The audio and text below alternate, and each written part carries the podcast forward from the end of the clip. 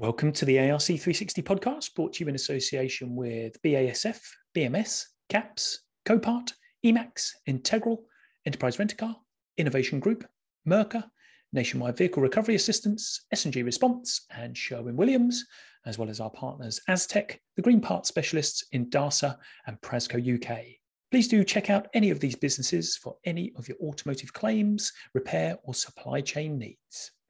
Welcome along, everybody, to the ARC 360 podcast, the first for 2022. This episode, published in January 2022, is very fitting for this month's core theme of sustainability, sponsored by eBay, which sees us catch up with Lee Johnson, Managing Director at independent repair outfit LD Auto Vogue, based in Norwich.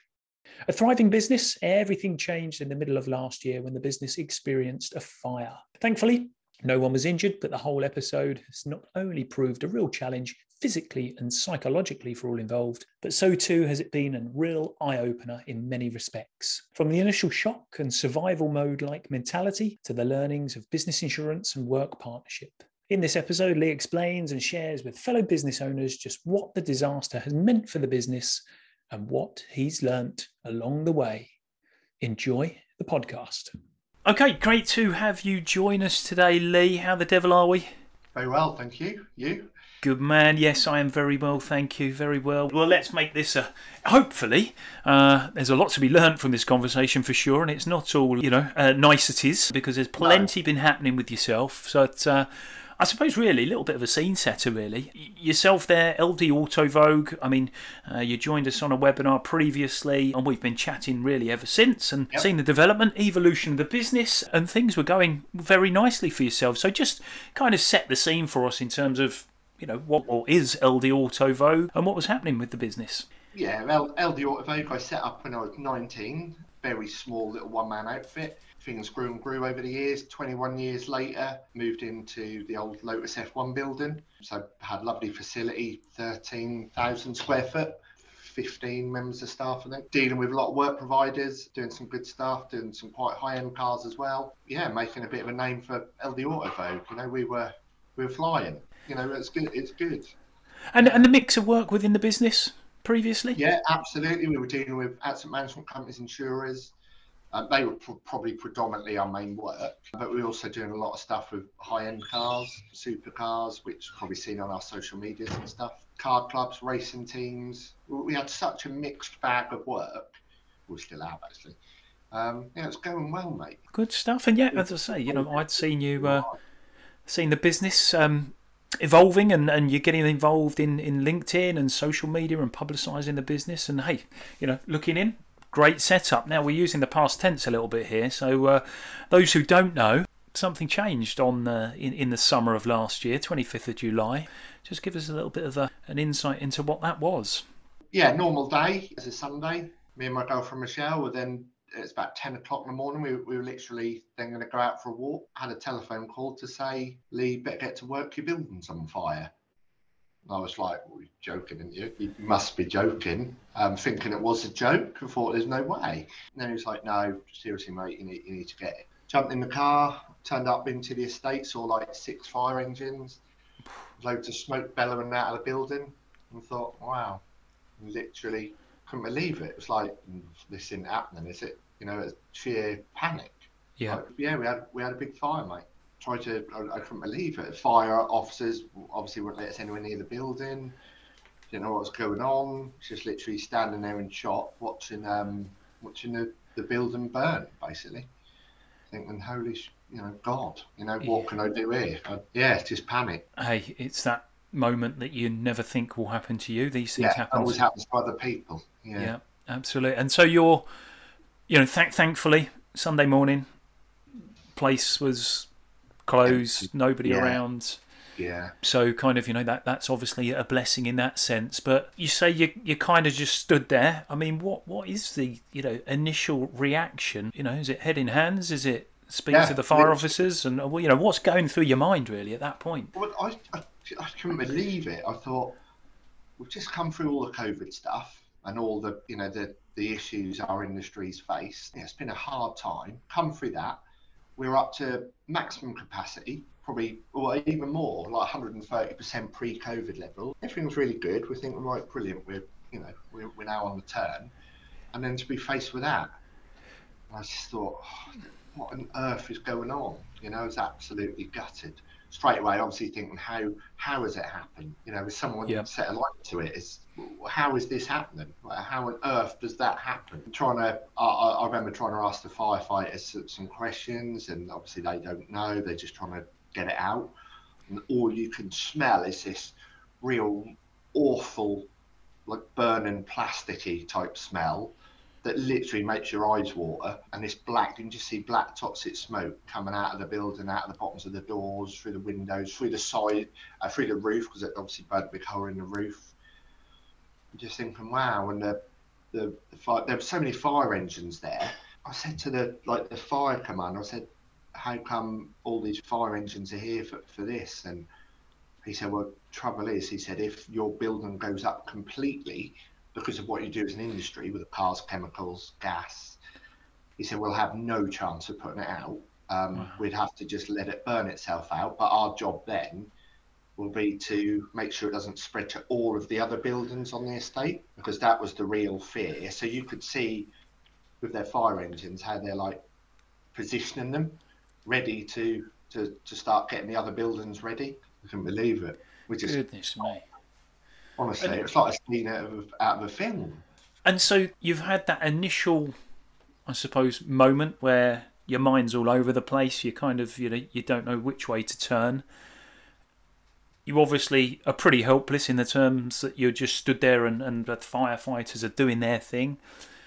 What then starts to kind of fall into place, if you like, and, and which way do you start to turn? I mean, you know, where does the advice come from? Is this all off your own initiative? What bit for comes first, and what do I need to do?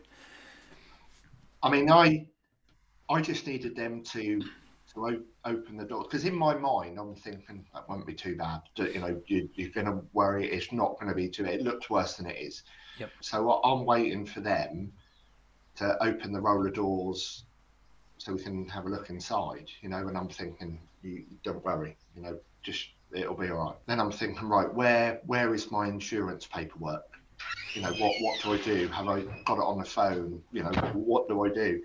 You know, that went on for ages. And the firemen, they really were good. They're asking us loads of questions. You know, all the normal. Have you got any enemies? Any annoyed customers, whatever, trying to rule out arson, of course. I was like, no, no, nothing like that at all. And then they eventually sort of smashed the doors open and we could see, but trouble, you couldn't really see anything. All you could see was just black smoke, dense black smoke, and just carnage. Uh, but like where the fire was in the corner. And I thought, bloody hell, what was in that corner then to have done that? But it's all I could see. And then they put these fans in that rapidly got the smoke out and got it to a level where we could go back in with them. We weren't obviously allowed to just go in on our own. We have this like WhatsApp group chat for my guys that work for me. You know, I put on there while while I was standing there, guys, we've got a problem here. So send a picture of you know what's happening. And they all came down. Laura, who's really good and sort of accounts manager was like, yeah, the paperwork for the insurance, that was all right. It was a little bit smoke damage, but it was okay. It was like what to do in an emergency, trying to find that sort of thing. And we did, we found it, put through to a, like a loss adjuster or whatever. And um, they set the claim up and uh, yeah, that was it really. And they came out Monday, but that's skipping quite a lot actually. So yeah, as soon as the fire officer said, right, you can go in, they started asking us loads of questions, of course, and they have to hand it back over to us but they have to make sure it's safe. And then they sort of said, you know, it is it is bad, it is bad. But they were so empathetic with me because obviously they could see I was in distress and stuff. And they kind of they know us anyway because we're in a small village and they, they know us and know what we do. And they're like, you know, you'll you'll get through it. You know, you'll you'll rebuild. You you'll get through it. Right attitude, you'll get you'll get through it. And they then sort of signed it all off and signed it back over to us. And it's just like me and my guys were just looking in there thinking, what, now? Where do you start? Exactly. What do we do? And we like done the old British thing. Went to one of our other places, got a cup of tea on the go. And then, all right, boys, what we can do here? That's like, well, let's just get on it. So we literally, I'm not joking, mate. We literally got on it. We literally got all the cars out of the workshop. It was 18 of them, most of them total losses and whatever. Literally got them all out. Then started getting all the real damage stuff out. Because our main goal, although the fire brigade said you're probably best off closing down, going home, let the insurance deal with it.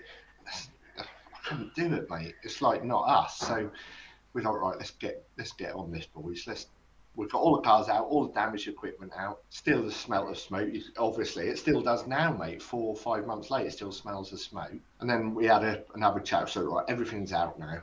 We could see how bad it was. All the booths were all sort of rippled. They still they were all intact, but you could yep. see they were badly smoke damaged. And the fire was kept to a corner of the building, luckily.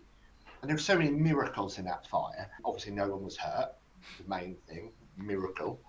There's a miracle that someone happened to come onto the estate when they did to see smoke coming out and then raise the alarm with the fire brigade. Another miracle because no one ever comes here normally. Another miracle is a little fire station, like a retained fire station not even half a mile from us.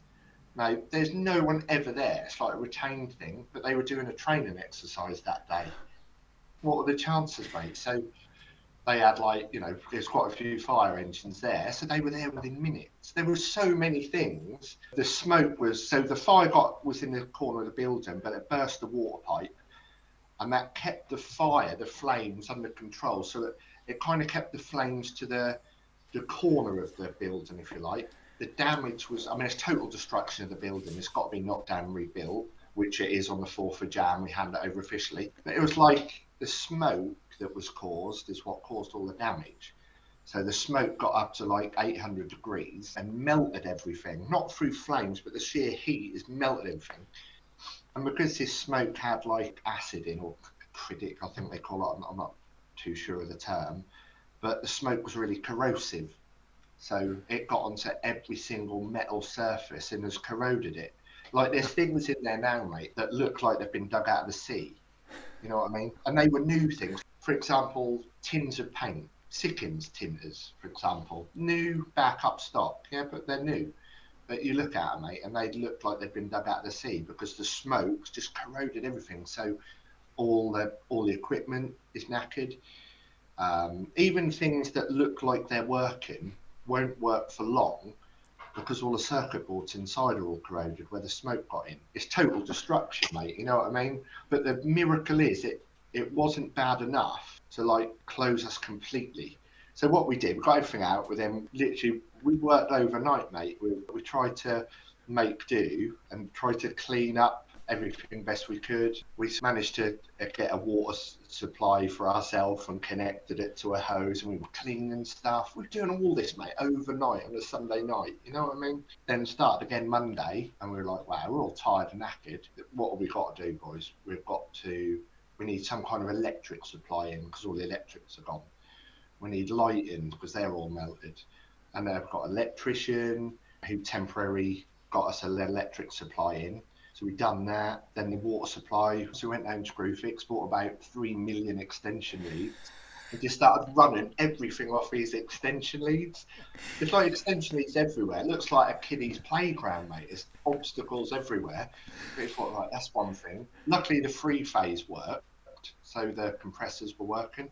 All the booths, or both booths didn't work because melted wires and carnage. Phoned up Spray Booth Technologies, who fortunately, they're not too far from us. They're in Sudbury. They were really cool. They came up and sorted us out, got both booths running. Had to spend a bit, and they're, they're knackered the booths. They're they're actually we've got new ones coming, of course, SDL. But um, they got our booths running. we're like, this is like like a miracle, you know. And then um, on the Wednesday, bear in mind it's Sunday. On the Wednesday, we're all totally done in, and but we were we painted the first job on the Wednesday. We were painting again, and we were kind of operational up to probably only thirty percent productivity, mate. But we were working on a Wednesday in a burnt out building with all that carnage going on. But we were there. We started turning out cars again. Wow. And and that was the mindset all along, was it? It was basically yeah, just to get production yeah. going again. Absolutely, and you know, the, the loss adjuster came down from my insurer on, on the Monday, suggested, you know, you need to close, you know, you need, you know, I've got this thing called business interruption insurance, so kind of pays for things while while everything's sorted out, pays all the wages and whatever. And that would have been so easy for me to just say, yeah, boys, let's just we'll go home, we'll leave it to the insurer, they'll deal with everything, and then we'll reopen next summer. You know, yeah. no way could I do that. No way. My my chaps were the same, or most of them. You know, and we just we just done it, mate. Incredible. I can't believe it, really. We're sitting here now to think what we've gone through, and that it's just a miracle, honestly. And we'll, we will come on to where you are now. Hindsight's a wonderful thing. Forgoing, obviously, the fact that there was a fire and you would never have had a fire in the first place, but would you have done the same in terms of what you did? I just take those days just to go at it and get and get working Yeah. again. You, you wouldn't Yeah, change a thing about that. No, no, because that's what we do. We've got these continuity plans and all this sort of stuff. We all have to have as kitemarked body shops. You have to have a continuity plan, and they audit you on and all of these. Yeah, we had a thorough continuity plan, but that's all, all like what ifs. You know what I mean? What it's what you would do in an ideal world. Yep. And I think it's more just a tick box exercise, really, for for audit purposes. Because for us, we didn't really do anything that was in our continuity plan. We just done what was needed to, to get done. And I wonder how many people's continuity plans, you know, if you put them to the test, would they do anything? You know, will, will that get you through? I doubt. I bet it wouldn't. You know, ours, it was just think on our feet and sort it. And we literally did. And yeah. So I, I wouldn't change. How we got over the fire, we're far from over it, but you know what I mean? How we dealt with things up until now, I wouldn't have changed a thing. And I'd mm. do it, we'd do it again. And I know my guys would do it again as well.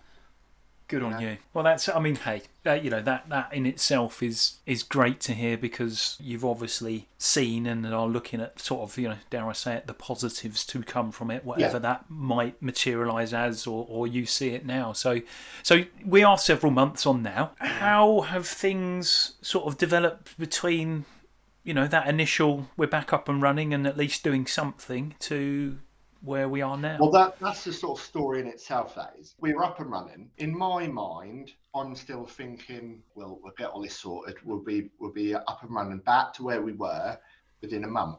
You know, I'm thinking the building will be all right. You know, replace the, the roof, get the decorators in, get the electricians in. This will all be fine. You know, I'm thinking that. Yeah, there's a few cars out there that are damaged or whatever, but we can sort that and clean and we'll be all right. So I'm Yeah. thinking that, right? So we keep on all our work providers, we keep them all on, we keep switched on. I kind of played it down with them all to a point with, with everyone. So I didn't want that getting out because I thought, no, we can work through this and we can we can make it like look like it was just a bin fire in the office. You know what I mean? We'll get we'll be right. And we were, we were doing really well.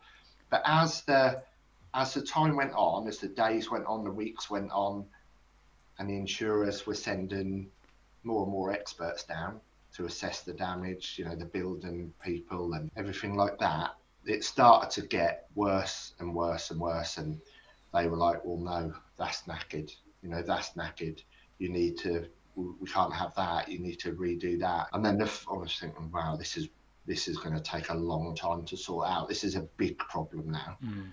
and then um, more and more things were coming. We were trying to do more work, and obviously we couldn't. The guys were coming up with more problems. This piece of equipment don't know work. This piece of equipment don't know work. So productivity started to slow right down. We're thinking, oh no, this is getting worse and worse. And then the building surveyors come round, and unfortunately, Total lost the building. I didn't think they would. I thought, oh, they're just able to replace a few things because of the heat with the smoke. The building steels in the roof had warped the building. So, in my, in my mind, mate, I'm literally just thinking, oh, quick decorate, eh? you know, that'd be fine. But no, total destruction of the building. We're getting more and more work, not being able to do it. My absolute goal from that, the day of that fire, was like, we can't switch anyone off. You know, we do not want to switch anyone off. A, we don't want to let our work providers down. We never have. We didn't want to do that.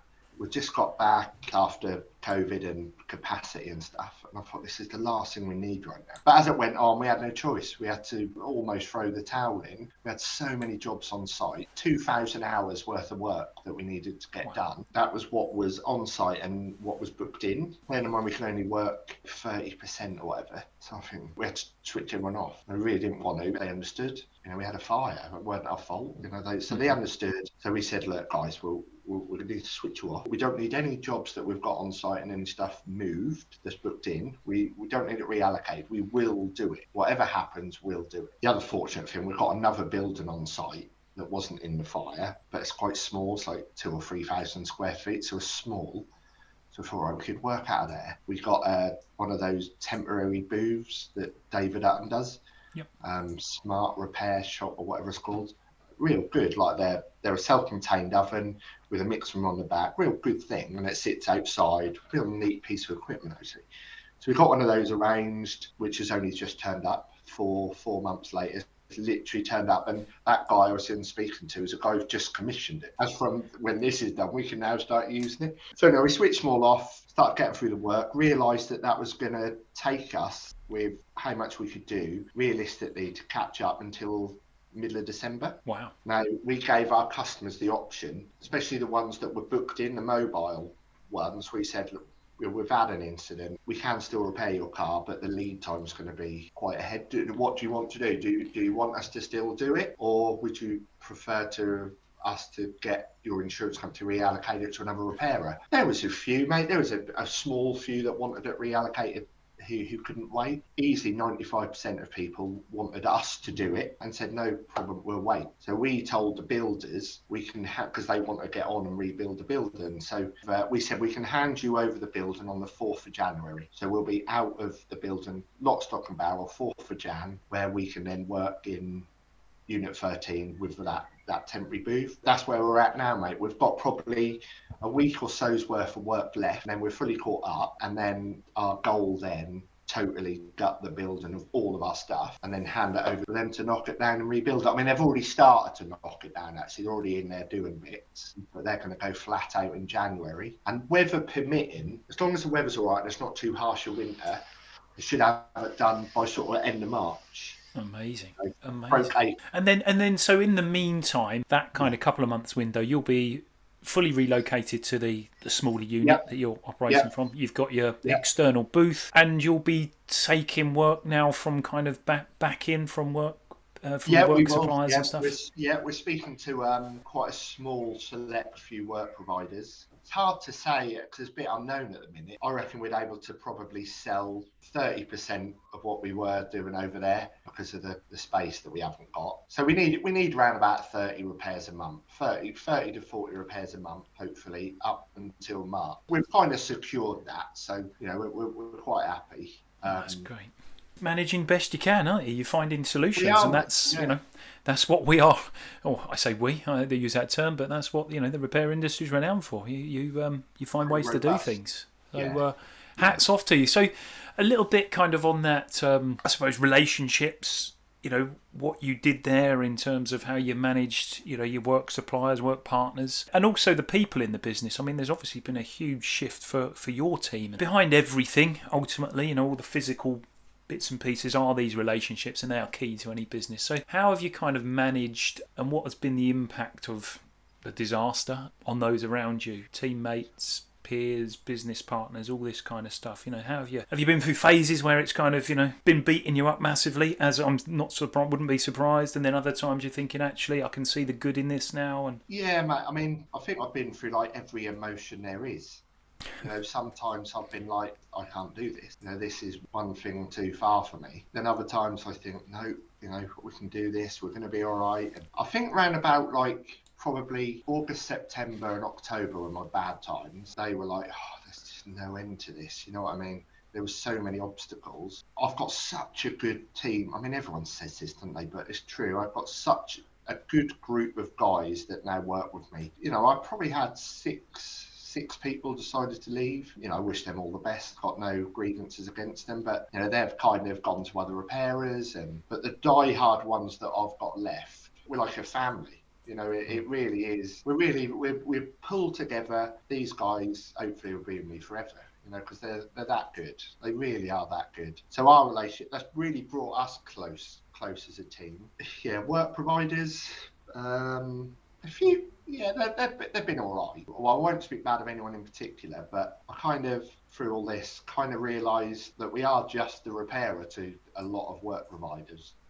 You know, I'm not going to name names or, or whatever. Where I thought we had sort of good relationships with certain people. I now know that it was only because of what we were doing for them and the good job we were doing for them. You know, they haven't asked us how we're doing, they haven't been down to see us. A few of them have, but this is suppliers as well as work providers. A, a few of them have surprised me how good they've been. I have realised how harsh the industry actually is. Now, I know there's a lot of blowing smoke and all that kind of stuff, and everyone bigging up each other when times are good. But what about when times are bad? You know, never you never hear about that, do you? We know with a lot of our work providers, we now realise we are just a repairer to them, and there's plenty of us. Yeah, unfortunate that we kind of think that, but I thought we had good relationships with all of them. But yeah, a little bit surprised that they've. Uh, I mean, they started to not reply to emails. You know, I was updating them with progress on what was going on, and it's almost like they didn't care. So a bit bitter about that one, Mark.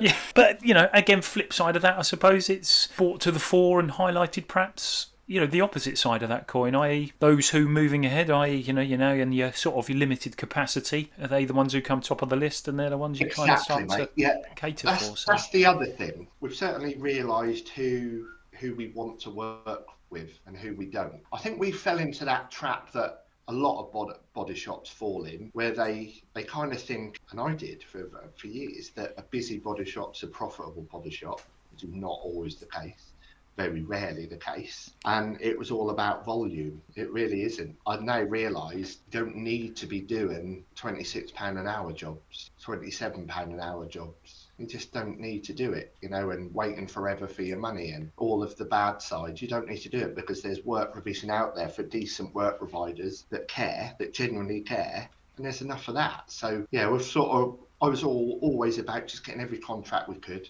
filling the place up with work. That isn't the way. You know, I don't want to. What well, volume's important, of course, but I don't want to be like that anymore. You know what I mean? I want to, I want to, I have really evaluated who we work for. Come next year, that there is going to be a big twist about us in March. We can't kind of say at the moment because it's a bit of a touchy touchy subject at the moment for a few other people. But come March, there's there's going to be a twist that's going to shock a few people. Oh, um, look at you dangling the carrot! Stop it. I think a few people will be very surprised. Okay. Um, but it works for us brilliantly. But yeah, all will be revealed, Mark. it's a good thing. well, it sounds like it sounds like we've got ourselves another conversation in March, doesn't it? Definitely, mate. Yeah. oh, well, fair play to you. Hey, and you know, you know that that sort of realization, those moments of clarity, whatever form they may take or however they may come, you know, it's it's one of those things, isn't it? And and sort of you know, fair play to you for uh, for for taking the time to kind of you know reflect and because it's you know as you say it's very easy in that in the day to day you just do what you know and, and do the same thing so Exactly. So, That's so, the thing. You get in a rut, don't you? You get in a rut, and yeah, we, we've had a big. The fire was bad news, very, very bad, but giving us a serious plot twist. Yeah. Made, and as many as many good things have come out of that fire. You know what I mean? That it really, yeah, it's hard to explain. We were having a conversation, weren't we, before we, came live? It really has changed a lot of things, but in a good way. Yeah. A real good way. No, well, that's good on you. And that's the way you've got to view these things, isn't it? Absolutely.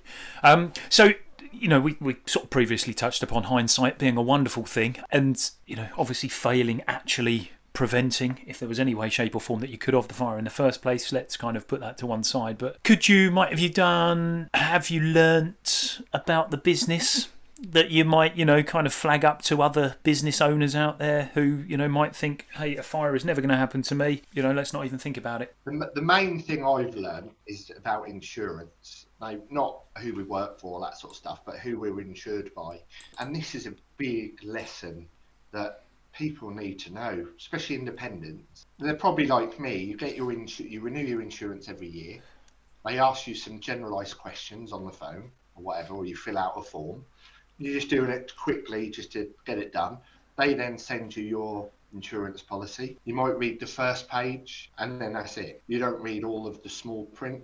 Who does? But it isn't until you need to claim that things get tricky, especially on a big ticket claim like obviously mine was. The first thing the loss adjuster does when, when they come round is before they've even looked at the building or anything, they get your schedule of your policy out. And it's it's almost like the VAT man's at your door it's like scary stuff, and they go through and they're like, right, you've got this. Have you done this? Have you done that? Where was this? Have you stored that there? Have you all of this kind of stuff? And I'm thinking, Blimey, I have never even read that. And they're like, where do you keep your waste? Where do you do all of this sort of stuff? And um, I'm thinking, right, blimey. And I'm just saying, yeah, yeah, yeah, of course, yeah, yeah, yeah, yeah, of course, do all that. And then when you go over to the building, first thing I do, look where the fire is, of course. And then they go round, and this is the biggest thing I've learned from this and they add up every single thing that you've got that you own as a business, everything that you've insured, whether it's damaged or not, they add it all up. So, say, say for example, your your sum of insured plant and machinery, you have insured it for five hundred thousand, but it comes, you've actually got a million pounds worth of gear but you've only insured it for half a million, you're effectively 50% underinsured. So they'll only pay 50% of whatever claim you make, irrespective if the stuff's damaged. So, say for example, you insured 500 grand's worth of stuff, but only 10 grand of it was damaged because you're totally 50% underinsured, they'll only pay five grand. Now, who knew that? Now, I never knew that. I now know what an asset register is to make sure this stuff doesn't happen. I never knew that. When when they say, oh, how much plant and machinery do you need to cover? You know, I've never like worked right. Two boobs come to that amount, the compressors that amount. I've just winged it and guessed it. Half a million, whatever. Luckily, I guessed it the right side.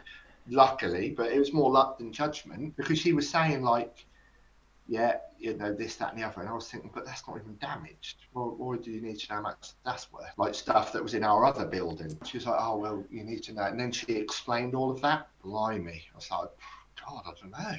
And like their office equipment, you've insured it for 15 grand.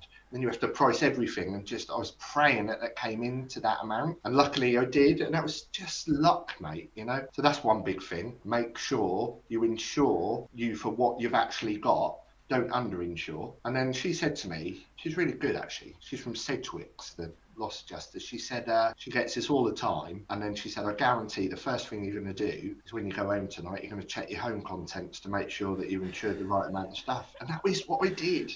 You know what I mean? Because I thought I'm not, I don't want to fall for. Then I tell told my friends that are in business, and yeah, I never look, I never knew that. So they're now we made sure they're insured for the right amounts because you never know. I don't know, there's silly things like make sure the waste is outside waste is 10 metres away from the building and, and they measure it. They measure it. And luckily ours was like 11 metres or something, but, but I didn't know. I honestly, I didn't know because I just was quite blasé that insurance. I just thought, well, fully insured for everything.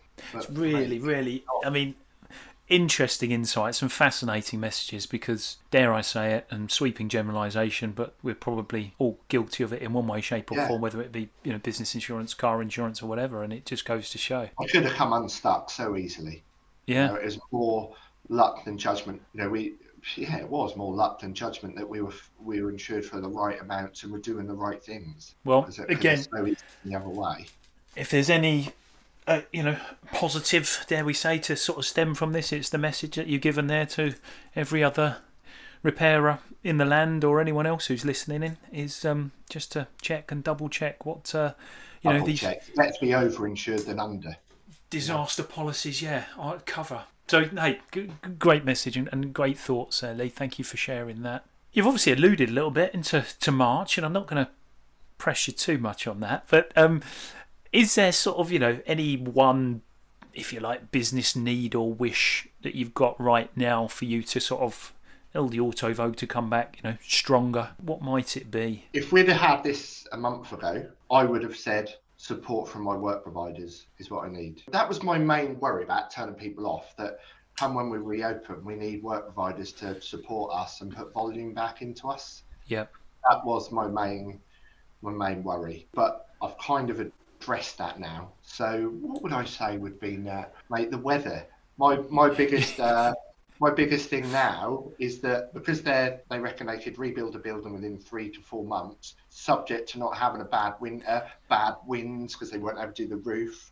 So my wish is that we don't have too harsh a winter, or especially the wind. We don't want any wind until April. We're looking forward to a, a, a very mild uh, winter few months then for you. Yeah. So uh, Yeah, okay, yeah, fair that's enough. what we need, Mark. We need a tropical Right. winter. Let's um, let's get you on the quick quick quiz round. Slightly different, obviously, because of uh, circumstances um, uh, and what we've been talking about today. But um, what one thing has a disaster taught you more than anything else? Policies are important and processes. Love it. There you go. Say no more. What one bit of advice would you give to fellow business owners out there to safeguard should disaster strike? Check your insurance thoroughly. Sum up those who have supported you in three words. Uh, extremely thankful. Thank you. That'll do. Um, and 2022, this isn't me prying again, by the way, I hasten to add, but 2022 will be the year when LD Auto Vogue. Comes back stronger than ever. Ah, I love it. Oh, you're you're being very there. you're, you're being very tight-lipped. I'm going to get you I was going to say rise from the ashes, but No, no, no. Oh God, no. Let's not go there. Crikey, crikey. Hey, Lee, it's been absolutely fantastic to catch up with you, mate. And um, you know, under not such great circumstances, but I'm so pleased that you're kind of navigating your way through it all and uh, starting to see the light now at the other end. We are, mate. We are. Great to hear, buddy. Keep well, keep safe, Thank you. and uh, Cheers, Mark. Thanks for catch having up me with on, you soon. Absolute pleasure, my friend. So there you have it, everybody. The story of how one business has managed best it knew how and how to cope with disaster. The roller coaster of emotions, the effect on relationships, the learnings, and now ultimately the reflection and new path decided for the business. It's an exciting time ahead. Big thank you to Lee for sharing his story and what he discovered along the way. I'm sure there's something there for everyone to take note of just in case. This episode of the ARC 360 podcast was sponsored by eBay and brought to you in association with corporate partners BASF, BMS, CAPS, Copart, EMAX, Integral, Enterprise Rent-A-Car, Innovation Group, Merca, Nationwide Vehicle Recovery Assistance, S&G Response, and Sherwin-Williams, as well as our partners Aztec, the Green Parts Specialists Indasa, Prasco UK. You've been listening to the ARC 360 podcast. Thanks very much for joining us. We'll catch up with you again soon.